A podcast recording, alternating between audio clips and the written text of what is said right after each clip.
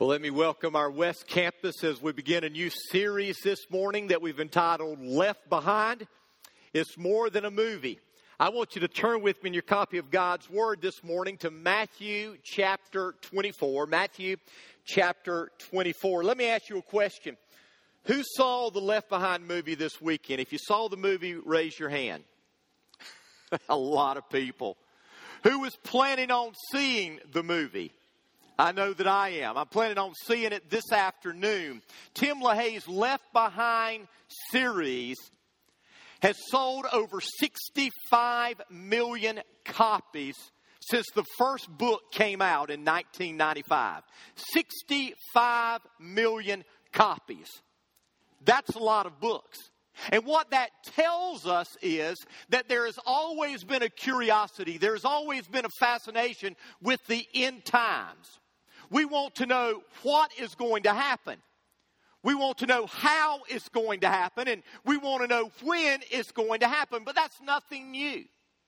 People of every generation have wanted to know their future regardless of what their spiritual background may be. This has led some to consult psychics, it's led others to read and study their horoscopes, and it's led many others to, to do all kind of strange things as they try to determine their future and the future of mankind. But the only place that is always 100% accurate 100% of the time when it comes to foretelling the future is the Bible, God's Word. Now, the Bible is composed of 31,124 verses. Some of you are going to go home this afternoon and, and check that out to see if that's true. 31,124 verses. Of those verses, 8,352 deal with prophecy. 27% of the Word of God deals with prophecy. Now, some of those prophecies have already been fulfilled. Prophecies about, about Israel going into captivity and then being delivered from Egypt. Prophecies about, about Judah being taken into captivity in Babylon and then returning again to Jerusalem. Prophecies about the coming Messiah, his birth, his life, his betrayal, and even his death. You see, if we want to know what the future holds for us, what we need to do is not consult a psychic, it's not read our horoscope, it's not to play among the tea leaves. What we need to do is we need to look at God's Word and see what God's Word has to say. Because it's all right to be curious about our future. It's okay to want to know what's going to happen in the future. Even Jesus' disciples wanted to know. In Matthew chapter 24, verses 1 through 3, it says this Jesus left the temple and, and walking away, when his disciples came up to him to call his attention to its buildings, they wanted him to look at the splendor of the temple. Jesus said, Do you see all these things? I tell you the truth, not one stone here will be left on another. Everyone will be thrown down. As Jesus was sitting on the Mount of Olives, the disciples came to him privately. Tell us, they said, when will this happen? And what will be the sign of your coming and of the end of the age? You see, the disciples wanted to know when this wicked, evil world, this unjust world would end, and when Jesus was going to set up his kingdom because the disciples believed with all their heart that Jesus was that coming Messiah. Now, there have been a lot of people throughout the ages who have tried to predict when the end would come. In 1988, Edgar Whisenant published a book. 88 reasons why the rapture will occur in 1988. Back in that time, I was sent a free copy of that book. Guess where it's at? I don't know. I threw it away because 1988 came and 1988 went and the rapture did not occur and Edgar Whisenant was wrong. Harold Camping, who was a radio preacher, first wrote a book predicting the Lord's return on September of 1994. It didn't happen.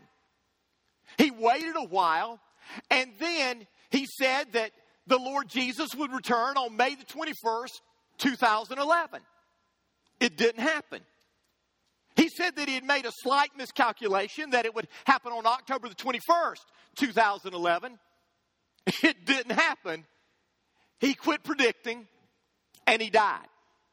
Charles Taze Russell, the founder of the Jehovah's Witness movement, predicted the end of the world in 1914, 1915, and 1918. His followers then predicted the end of the world in 1925, 1932, 1941, 1975, and 1994. Guess what? Every one of them was wrong. There were many people that, that thought the world was going to end on December the 21st, 2012. There was even a blockbuster movie that came out about that. And they thought this based upon the fact that the Mayans quit putting numbers on calendars on that date.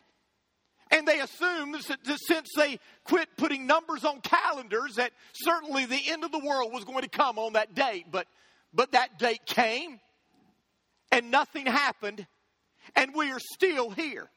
I want you to listen to what Jesus said in Matthew 24, verse 36. He said, No one knows about that day or that hour, not even the angels in heaven, nor the Son, but only the Father. Did you get that? No one.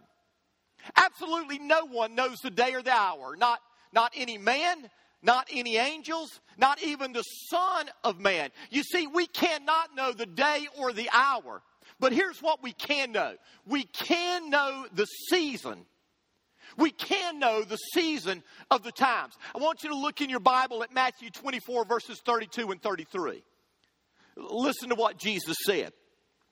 He, he said, Now learn this lesson from the fig tree. As soon as its twigs get tender and its leaves come out, you know that summer is near. Even so, when you see all these things, the things that Jesus is going to tell us in Matthew 24, when you see all these things, you know that it is near. It is right at the door. You see, you can look at a tree, and if you know what you are looking for, you can tell what season we are in. And Jesus said, as we look at the seasons of time and the events that are taking place, we can tell where we are in God's timetable. And that's what Jesus deals with in Matthew 24. And, and then in the parallel passages in, in Mark 13 and Luke 21, he gives us a picture of what the future will look like and, and what the end times will look like. And he gives us a picture of, of events that will take place 40 years into the future, all the way to the end of time. Because you recall the disciples said, Tell us when this will happen. When will all of the stones of the temple be thrown down? When is that going to take place? And then they said, When are you going to come and set up your kingdom? And when is the end going to come? And so understand, when we look at Matthew 24, we are looking at a passage of scripture that gives us a picture of the future but it's a progressive picture of the future. And as Jesus gives us this picture that deals with events of, of the days that we're living in today, it, it deals with the time of the tribulation, it, it deals with when Jesus will come back and set up his kingdom, it, it deals with all of that. Jesus gives us some truths that we need to hear very clearly. First of all, he told us this we need to learn how to discern the signs. If we're going to be prepared, if we're going to be ready for what's going to take place, we need to learn how to discern the times. And as Jesus told us about the times of the end, he tells us the first thing we need to look for is spiritual confusion. He said, In the end times, there will be spiritual confusion. Notice what he said in verses 4 and 5. Jesus answered, Watch out that no one deceives you, for many will come in my name, claiming I am the Christ, and will deceive many. You see, as the end draws near, there will be a proliferation of false messiahs, antichrist, and false teachers that will lead to the final antichrist. There will be an antichrist that rules on this planet. But the Bible tells us that today there are antichrists, little a. There are false teachers, there are false messiahs, there are false prophets. John said it this way in his first letter. He said, This is the last hour, and as you have heard that the Antichrist is coming, even now, many Antichrists have already come. This is how we know that it is the last hour. Peter said this. He said, But there will also be false prophets among the people, just as there will be false teachers among you. They will secretly, and that's important, secretly introduce destructive heresies, even denying the sovereign Lord who bought them, bringing swift destruction on themselves. You see, as we move closer to the end, people will be easily deceived. People will be led to believe all kind of things. Understand, when we move toward the end, the problem isn't that people don't believe anything. The problem is that people believe anything. And people believe everything. In a recent study of evangelical Christians, it was reported that 57%, 57% of evangelical Christians said that many religions lead to heaven. Evangelical Christians are supposed to be those who believe the Bible, who believe what the Bible says about Jesus, and yet of evangelical Christians, 57% say there are many roads that lead to heaven. Worldwide, the overwhelming majority of people believe that all roads lead to heaven, even though Jesus said, I am the way, the truth, and the life and no man comes to the Father except by me. And, and, so there will be spiritual confusion in the last days. And then Jesus said there will be global conflicts, verses 6 and 7. You will hear of wars and rumors of wars, but see to it that, that you are not alarmed. Such things must happen, but the end is still to come. Nation will rise against nation and kingdom against kingdom. I recently read that there have been more wars fought in the 20th century than the rest of human history. Since 1945 and the end of World War II, our world has only seen three weeks of peace. Three weeks without some major war or major conflict. We've had the Korean War, the Vietnam War, the, the Six Day War of Israel, the Gulf War, the, the war in Afghanistan. We've had a number of different conflicts, 250 major conflicts throughout the world since the end of World War II. At any moment, a regional conflict can escalate into a world war. That's the world that we're living in. And understand, that all of these wars that we see today are only leading to that one final war. And then Jesus said there would be natural catastrophes. Verse 7. There will be famines and earthquakes in various places today. Over 41,000 people will die of starvation this year. 41,000 people. That's 28 people every minute. 2 billion people will go to bed hungry every night. Two billion people in some places, entire nations are being ravaged because of famine and starvation. And then he talks to us about earthquakes. In the last 20 years, earthquakes have increased four times the amount that, that they were happening in the early 1900s. We average a major earthquake every four days somewhere around the world. Since 2000, there have been five major earthquakes. Since 2000, there have been five major earthquakes that have killed over 50,000 people. One of them killed 250,000 people. One of them killed an estimated 316,000 people, all from an earthquake. But then notice what Jesus said in verse 8. He said, All these are the beginning of birth pains. And so what he says is, as we see these things, this is the beginning of birth pains. Now, I've never been in labor, but my wife has been in labor four times. And it is always a fun event for me it has never been that fun of an event for her. For you ladies who have gone through labor, you know that as labor begins, there are some signs that show that you are in labor. But as the labor continues, the pain intensifies and it increases in its amount. And so it intensifies in its pain, and, and the labor pains come more and more often. And what Jesus is saying here is that these are signs that you are in labor. And, and as you are in labor, you will see these things happening more and more frequently, and you will see them getting more and more devastating as time goes on. But then notice what he says. He said, That's the beginning of the birth pains. In verse 9, he says there will be terrible persecution.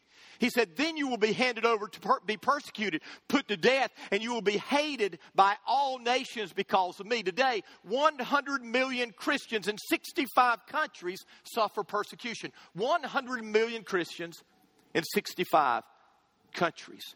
From the year 8030 to 2000, about 70 million people were killed because of their faith. That's a whole lot of people, isn't it?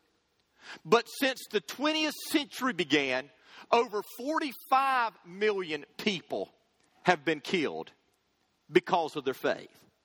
In the last 114 years, 45 million people have been put to death around the world because of their faith.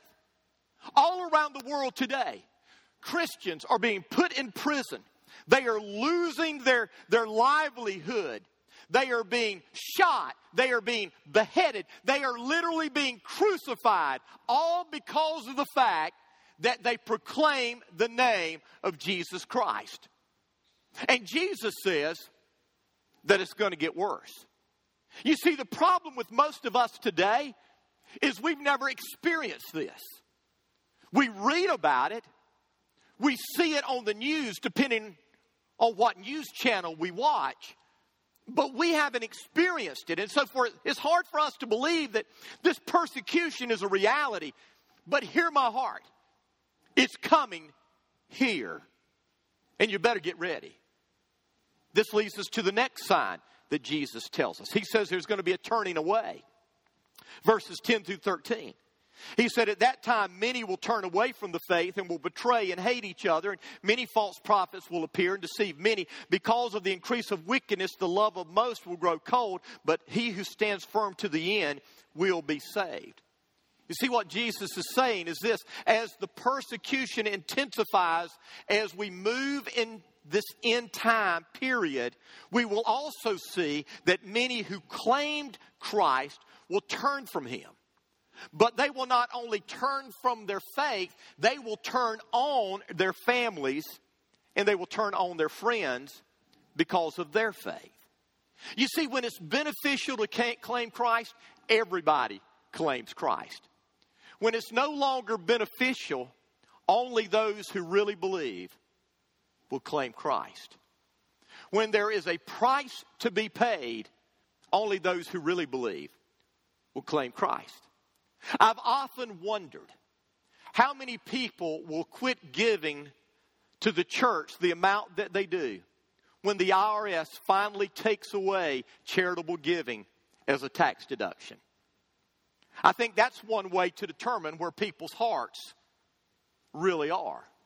You see, people's love will grow cold. John said it this way in 1 John 2. He said, They went out from us, but they did not really belong to us. For if they had belonged to us, they would have remained with us. But their going showed that none of them really belonged.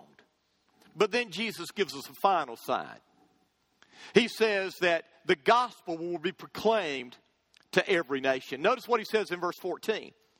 And this gospel of the kingdom will be preached in the whole world as a testimony to all nations, and then the end will come. Today, there's still over 6,000 unreached people group. These are people groups where a very small percentage of people are believers.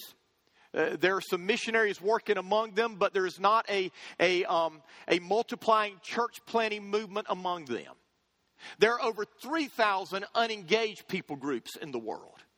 These are people groups where there is no mission work among them today. But here's the good news more and more churches, like ourselves, are stepping up to the plate and saying, This can't be any longer. We have got to share the gospel with those who have never heard. It's not right that people die and don't hear that there is a Savior that loves them, a Savior who died for them, a Savior who can set them free. And so more and more believers and more and more churches are stepping up to the plate and they're saying, we will do whatever it takes to reach people. And understand the gospel is more easily presented today because of technology and so many other things. The Bible has already been translated in 550 languages. Because of satellite TV, because of the internet, because of shortwave radio, the gospel is being presented in places that it's never been presented before. I was talking to a pastor last night who the person preaching in their service this morning, they're in their missions conference, and the person who is preaching is, is an Afghan. He was raised in Afghanistan, became a believer, and now he is preaching the gospel in Afghanistan via satellite TV. It's being beamed throughout Afghanistan to those who want to hear. Is that the only way to do it? Absolutely not. Is that the best way to do it? Probably not. But it's one way to do it. The gospel we presented to all nations, and then the end will come. Now, when we move to chapter 15, Jesus talks about something called the abomination of desolation and the temple. And, and this, this Daniel talks about this four times in, in Daniel's prophecy. And, and this is an event that has already occurred, but will occur again. It occurred in 167 BC when Antiochus Epiphanes went into the temple, sacrificed a pig, and made the priest eat pig. It happened again in 70 AD when Titus came into Jerusalem, destroyed the temple, and they began to sacrifice to the gods of the Romans. But Jesus said it's going to happen again. Daniel said it's going to happen again. The book of Revelation tells us that it's going to happen again. So we know sometime in the future, maybe not in our lifetime, maybe not when we're here, but sometime in the future, before Jesus sets up his earthly kingdom, the Jews are going to rebuild a temple in Jerusalem. And there will be sacrifices made there. But then the Antichrist will come and he will present sacrifices in that temple. And so Jesus said, You need to discern the times. But then he said, The second thing you need to do, if you want to know when the end is coming, is you need to compare the times. Notice what Jesus said in verse 37. He said, As it is as it was in the days of Noah, so it will be at the coming of the Son of Man. For in the days before the flood, people were eating and drinking, marrying and giving in marriage, up to the day Noah entered the ark, and, and they knew nothing about what would happen until the flood came and took them all away. That is how it will be at the coming of the Son of Man. Two men will be in the field, one will be taken, the other left. Two women will be grinding with a hand mill, one will be taken and the other left. Now, Jesus says, as it was in the days of Noah, that's how it's going to be when the Son of Man comes back. Now, how was it in the days of Noah? Listen to what it says in chapter 6, verse 5 of Genesis. It says, Then the Lord saw how great man's wickedness on the earth had become, that every inclination of the thoughts of his heart was only evil all the time. They were living in a wicked day. And God looked down from heaven and he said, I cannot tolerate this wickedness anymore. And I believe that there's going to come a day when God looks down from heaven and he says, I can't tolerate this wickedness anymore. And all of the events that are happening in that end, the, the tribulation and the, the, the moon turning to blood, and all of these things which culminate with Jesus coming and setting up his earthly kingdom will happen. But it's going to happen in a time when men are so wicked that God says, I, I can't deal with this anymore. The Apostle Paul talked about this. In, in, in um, 2 Timothy chapter 3, verse 1, Paul said this. He said, But mark this, there will be terrible times in the last days. People will be lovers of themselves, lovers of money, boastful, proud, abusive, disobedient to their parents, ungrateful, unholy, without love, unforgiving, slanderous, without self control, brutal, not lovers of the good, treacherous, rash, conceited, lovers of pleasure rather than lovers of God, having a form of godliness but the nine is power, having nothing to do, have nothing to do with them. They are the kind who worm their way into homes, gain control over weak-willed women who are loaded down with sins and are swayed by all kind of evil desires, always learning but never able to acknowledge the truth. Just as Jannes and Jambres opposed Moses, so also these men oppose the truth, men of depraved minds, who as far as the faith is concerned are rejected, but they will not get very far because as in the case of these men, their folly will be clear to everyone. There are some that believe mankind is evolving and becoming more civilized, but the Bible says that's not the case. The opposite is actually true. We aren't becoming more civilized, we're becoming more barbaric. Notice, notice what it says. Man is becoming more and more immoral.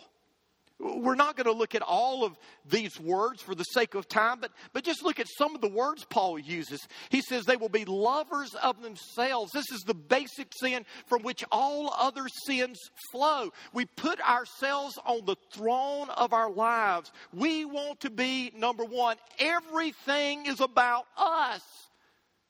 Is that not the world in which we are living? Men will be lovers of money the Bible never says there's anything wrong with money. The Bible never says that there's sin in money, but the Bible says that there is sin in loving money. And I'm afraid all too often today that many people love money to the point that they will do anything to get it. Paul says that they are abusive. The word there literally means blasphemer. It, it refers to someone who speaks evil, generally, someone who speaks evil of God. It amazes me how we as a nation are intolerant toward anyone speaking out against anyone else, with one exception. You can speak out against Jesus. You can blaspheme Jesus. You can make fun of Jesus. Anything else is off limits but Jesus is fair game. He says they are unholy, not lovers of good. We call right wrong and we call wrong right. We're without self control. We're brutal. I'm sure you heard about the Oklahoma City man who, who cut off the woman's head who was a coworker just two weeks ago. Brutal. We're lovers of pleasure. That, that pretty well sums it up. We're immoral. And then we are ungodly. We have a form of godliness, but we, but we don't know its power. We go through the motions, but we've never experienced the life changing power of Jesus Christ. There's, there's not a shortage of religion in our world, there's a shortage of Jesus or the knowledge of Jesus in our world. Like Jannes and Jambres, there are those who imitate the works of God, but they don't know God's real power. And then in these last days, man will be unaware. Man will be clueless that the end is about to come. Two will be working out in the field, and one's going to be taken, and the other is going to be left behind. Two women will be grinding meal. One will be taken, one will be left behind. Two kids will be in school. One will be taken, and one will be left behind. Two people will be sitting in their cubicle, one will be taken and one will be left behind. Two retirees will be sitting at their kitchen table drinking their morning coffee, and one will be taken. One will be left behind. Totally clueless as to what happened. So we need to discern the signs we need to compare the times. Does it look like the time of Noah? And then finally, we need to prepare for his return. Notice what it says in verse 42. Therefore, keep watch, because you do not know on what day your Lord will come. Keep watch. Be diligent. Be ready. In Second Thessalonians, or 1 Thessalonians 5, Paul said this. He said, For you know very well that the day of the Lord will come like a thief in the night. Here's what I know thieves come when they don't expect us. Thieves come when we're not prepared. And this is not saying that Jesus is trying to catch us off guard. It's just saying that we're going to be totally unprepared, totally unaware, totally clueless to the fact that Jesus is coming. And we're going to be left behind. You see, right now we're living in an age of grace. Right now we're living in the age of the gospel. Right now we're living in the age of whomever will can come. But there's coming a day when that age will end. And understand there are no second chances at the judgment. We either were ready or we weren't. Here's what I believe most people believe that the world as we know it is coming to an end. Most people believe that. The only question is how is it going to happen? And more importantly than that question is what happens next? I mean, when this world does come to an end, and it is, and, and I believe we are moving there quickly, what happens next? Jesus said there's only two possibilities. Either we spend eternity with Him in a new heaven and new earth, or we spend eternity with Satan and the demons who rebelled against Him in a place called hell, in the lake of fire. Those are the only two possibilities. And here's what I'm afraid too many of us today are walking through life, minding our own business, and we're unprepared for when Jesus is coming back. And I believe that he could come back at any moment. We don't know when that moment will be, when that last person in that last people group hears the gospel receives Jesus, gets saved, and Jesus says, okay, it's time. We don't know when that's going to be. But here's what I know it's going to happen. And if you're not ready, if you're not ready, you will be left behind to face what's next. And you don't want that. You want to be with Jesus. So, where are you? I mean, have you really given your life to Him? I'm not talking about is your name on a church roll. There are hundreds of thousands, millions of even Southern Baptists that we have no clue where they are. They may have already been raptured for all we know. Just kidding. We don't know where they're at people who walked an aisle, put their name on a church roll, and, and, and they went MIA, missing in action. There are many people like that on church rows who have prayed a prayer, who have been dunked in a pool, who have never been changed by the power of the Holy Spirit. And I'm here to tell you that if you and I live until that time, and I believe we will, when the persecution begins to hit us, We'll see who's real. We'll see who's not. Will you be one of the ones who's real? Will you be one of the ones who will stand up? Will you be one of the ones who are willing to endure to the end? Because Jesus said, those are the ones who are really saved. And I'm here to tell you, the only way that will ever happen is the power of God's Holy Spirit living in you. So I want you to bow your head. I want you to close your eyes. With your head bowed and with your eyes closed, here's what I want you to do. I want you to ask yourself this question Have I been changed through the power of Jesus coming into my life and saving me? I don't care whether you prayed a prayer. I don't care whether you've been baptized. I don't care whether you're a church member. The question is Have I been changed?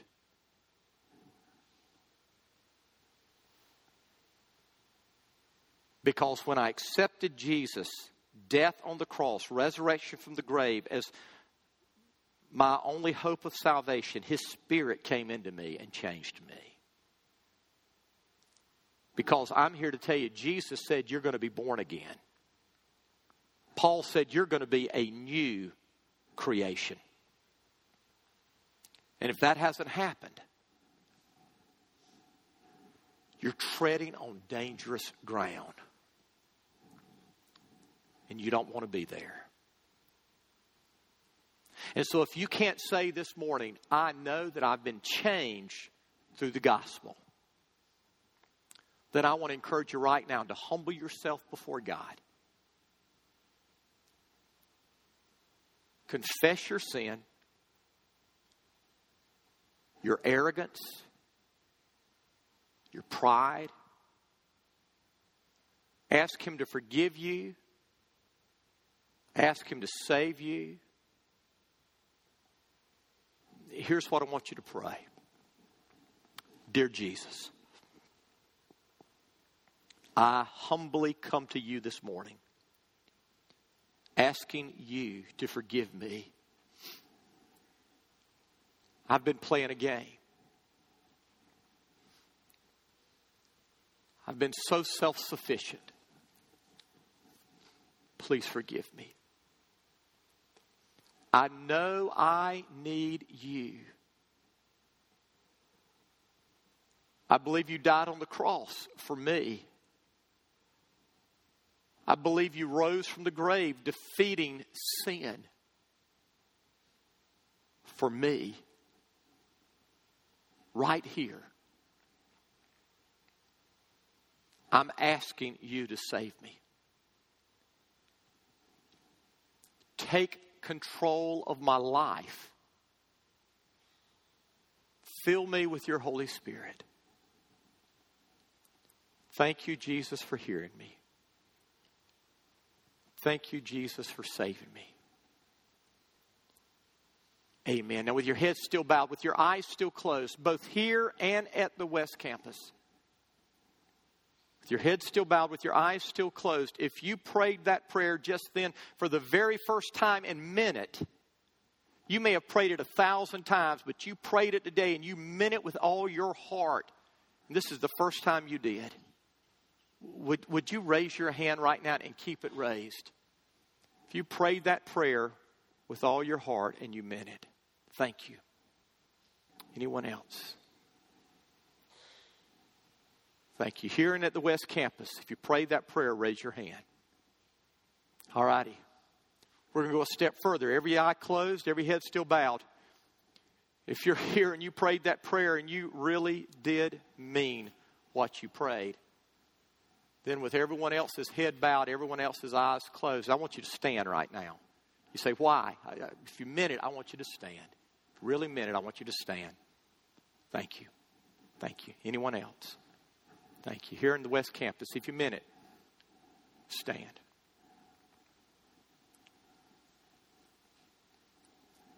Hey, one final thing. If you're here, you're at the West Campus, and you prayed that prayer, and you raised your hand, and you meant it with all your heart, I want you to do one final thing. I want you to come forward and step to my right. Pastor Steve's going to be down here. Pastor John's going to be down here. I want you to come forward. You say, why? Let me tell you, if you can't stand among people that love you and care for you, you're never going to stand when the persecution comes. So if you really mean business, I want you to come and stand right now saying, I really meant this.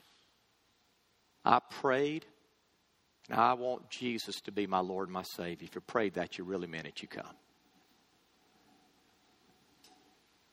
And what we're going to do, every other head bowed, every other eye still closed, what we're going to do is as our pastors are just going to talk with you and, and share with you and, and answer any questions that you may have. What I want to do right now is I just want to pray. And I want us to thank God for what He's doing in people's lives. Join me as we pray. Lord God, thank you for life change. Thank you that the gospel is still powerful enough to save. Thank you that your Holy Spirit makes us new people. And Father, I pray that we will live out that new life in Christ. And I pray this in Jesus' name. Amen.